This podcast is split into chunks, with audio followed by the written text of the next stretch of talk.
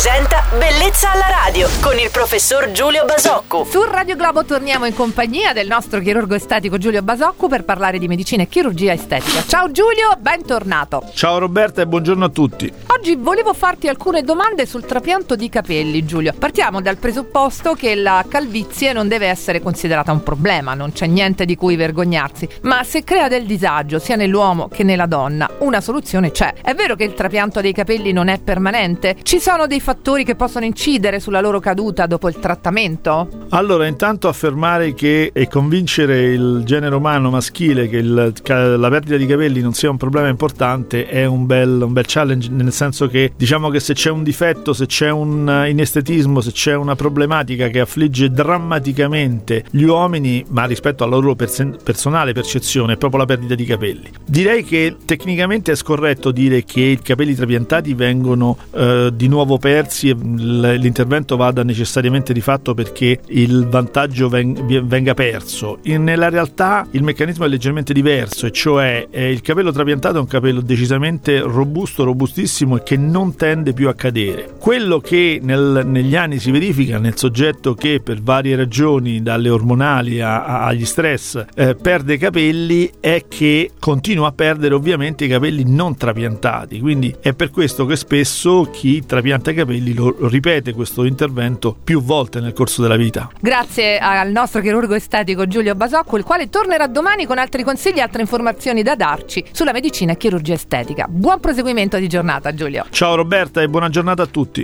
Bellezza alla radio.